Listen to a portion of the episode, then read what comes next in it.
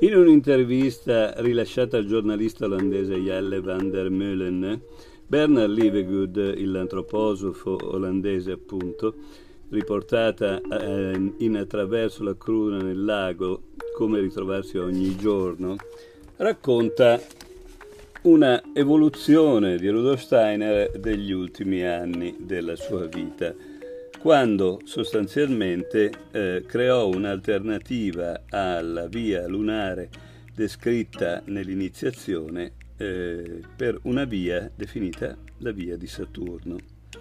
E eh, Livergood dice questa vita interiore non deve fondarsi sul senso del dovere o ad esempio sull'idea sono un antroposofo e devo meditare, ma deve fondarsi su un'autentica esigenza. Se si agisce per senso del dovere si è in balia di Lucifero. A lui fa piacere che si lotti e combatta con tutto ciò che interiormente non riesce, che si cammini curvi sotto il peso della segreta domanda sono abbastanza maturo, sono abbastanza spirituale in questo secolo quanti antroposofi hanno tentato di fare gli esercizi descritti da Rudolf Steiner nel suo volume di iniziazione e quanti hanno dovuto onestamente ammettere di non esserci riusciti. Già nel 20 Steiner propone di riscrivere questo libro assieme ad altri in modo da renderlo comprensibile ai più giovani. Ad essere antiquata era la forma, non il contenuto. Il libro è stato scritto all'inizio del secolo scorso, col linguaggio dei teosofi di allora. Per capirlo correttamente bisogna esserne consapevoli. In quest'opera egli descrive la cosiddetta via lunare. Se si vuole capire questa definizione bisogna leggere le conferenze tenute in Inghilterra nel 24 pubblicate con il titolo La conoscenza lunare è una via per conoscere le realtà spirituali che parte dal pensare e sale poi per diversi livelli passando dallo sviluppo dell'elemento immaginativo ed ispirativo a quello delle facoltà intuitive. Solo nel 24, meno di un anno prima della sua morte, Steiner parla di un'altra via per conoscere i mondi superiori, la cosiddetta via di Saturno, una via esattamente opposta, che parte dall'intuizione, porta poi all'ispirazione e finisce nell'immaginazione. La si potrebbe definire anche la via sociale. Egli collega tutto ciò che gli esseri umani fanno, per meglio dire, inizia dall'azione compiuta sulla base di un'intuizione. Il suo punto di partenza non è la vita di rappresentazione, come nella via lunare, ma la vita attiva definitiva egli formulò il compito spirituale della via antroposofica nella conferenza del 31 dicembre del 22 che precedette l'incendio del primo Goetheanum. Brevemente riassunta, tale conferenza dice questo, tutti gli antichi misteri erano misteri di saggezza, trattavano della conoscenza, dono degli dei, della creazione del mondo, degli uomini. Questa via di rivelazione viene ancora percorsa dal culto sacro della Chiesa cristiana. Accanto ad esso, Steiner pone la nuova via che ai nostri giorni può venire percorsa sotto la guida dell'Arcangelo Michele, la via del cosiddetto culto rovesciato.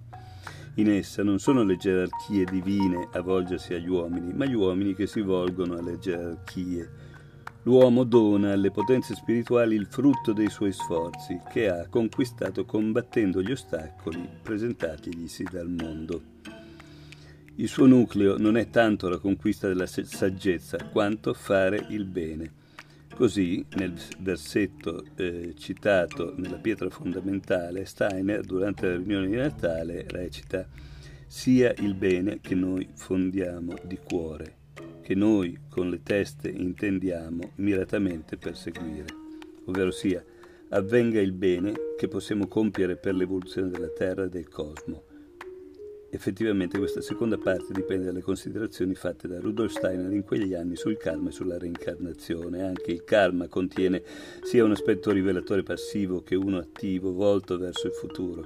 Karma non vuol dire solo subire passivamente le conseguenze di vite passate, ma anche agire attivamente mirando al futuro. Nelle conseguenze karmiche del passato sono all'opera potenze spirituali, ma sul futuro deve intervenire lo stesso essere umano. Il karma si compie sempre tra due verità, fra un essere umano e un altro, fra un essere umano e un gruppo di esseri umani, fra un gruppo e un altro gruppo. Così Steiner iniziò a parlare del karma un mese dopo la riunione di Natale del 23 e proseguì fino a settembre del 24 quando fu sopraffatto dalla malattia. Queste conferenze trattano sempre dei rapporti di una persona con qualcosa o con altre persone, del comportamento che essa ha sulla base di accadimenti o esperienze di precedenti vite terrene. Nella vita attuale tale comportamento può venire modificato trattando le cose in un determinato modo e creando così il karma in previsione del futuro. Steiner definisce il karma antico karma lunare, quello nuovo invece karma solare, lo creiamo in questa vita. Prima il karma era qualcosa di fatale, ora si chiama libertà.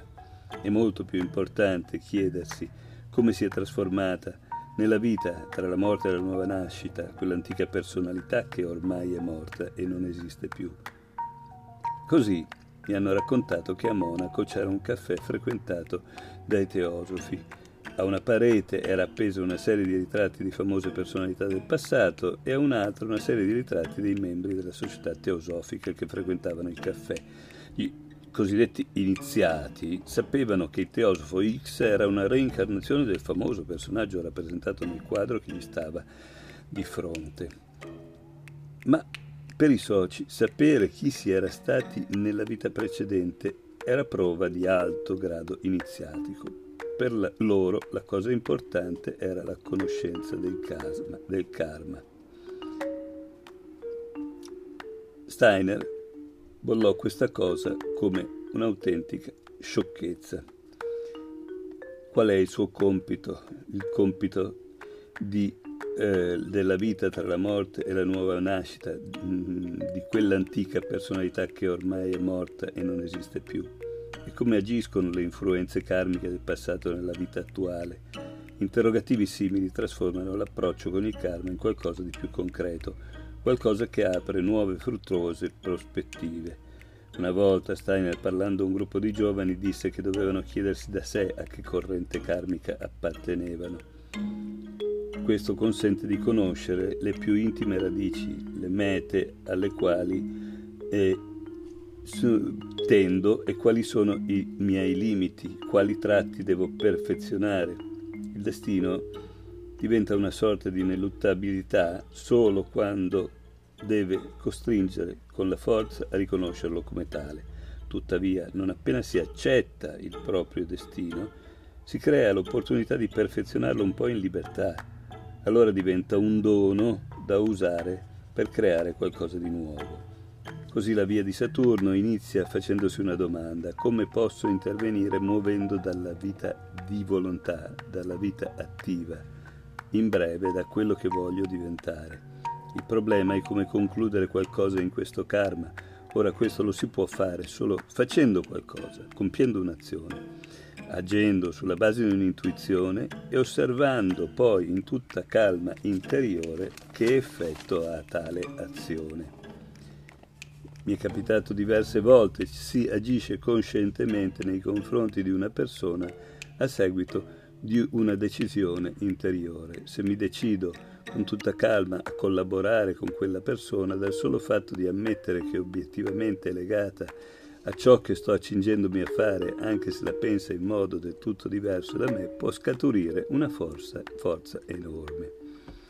Già nel 23, parlando del karma, Steiner ha dato risalto al fatto che non sono solo gli dei a determinare il tuo percorso, ma che anche tu puoi influenzarlo di fatto ha formulato la concezione del karma in modo tale da portarla in consonanza con le intenzioni dell'arcangelo Michele, il quale attende.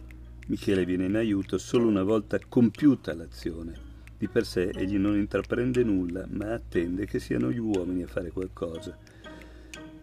Che significa? Significa che si deve imparare a rendersi conto delle conseguenze delle proprie azioni.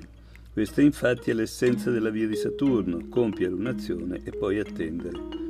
Non è forse l'immagine archetipica della creazione stessa? Dio creò il mondo e vide che era buono, recita.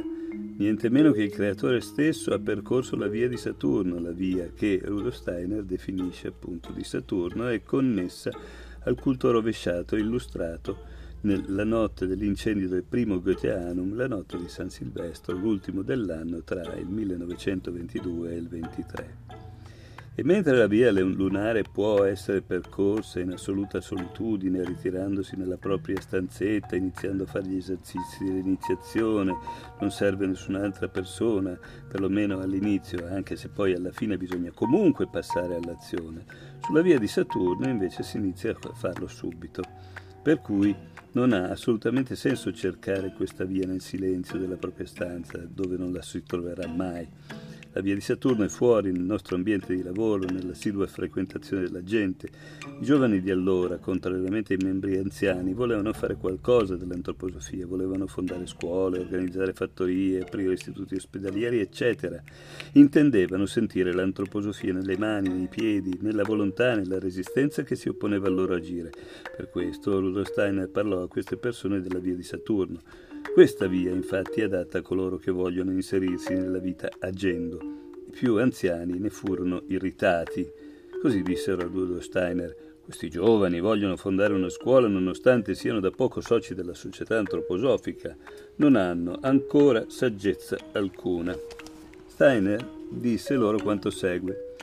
Se uno è sincero in ciò che vuole, il mondo spirituale, in luogo della sua saggezza, accetta il suo entusiasmo.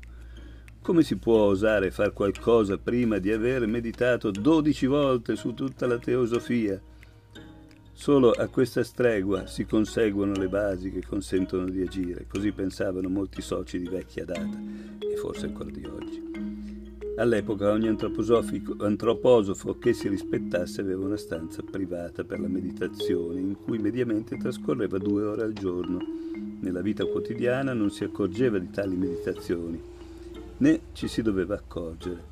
La vita quotidiana doveva venire tenuta severamente separata dalla vita interiore. Il mondo era mondo cattivo, in cui ci si doveva guadagnare il pane, la vera vita superiore consisteva in tutto ciò che uno viveva in quella stanza.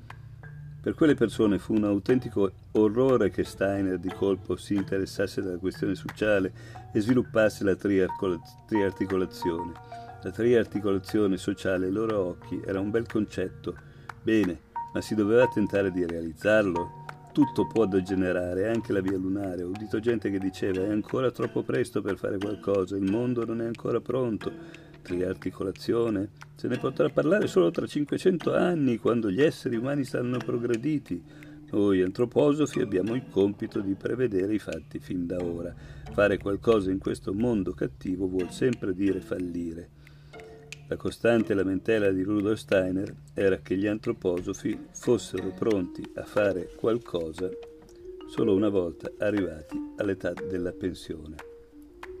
Invece bisogna avere il coraggio di saltare in acqua e di imparare a nuotare strada facendo.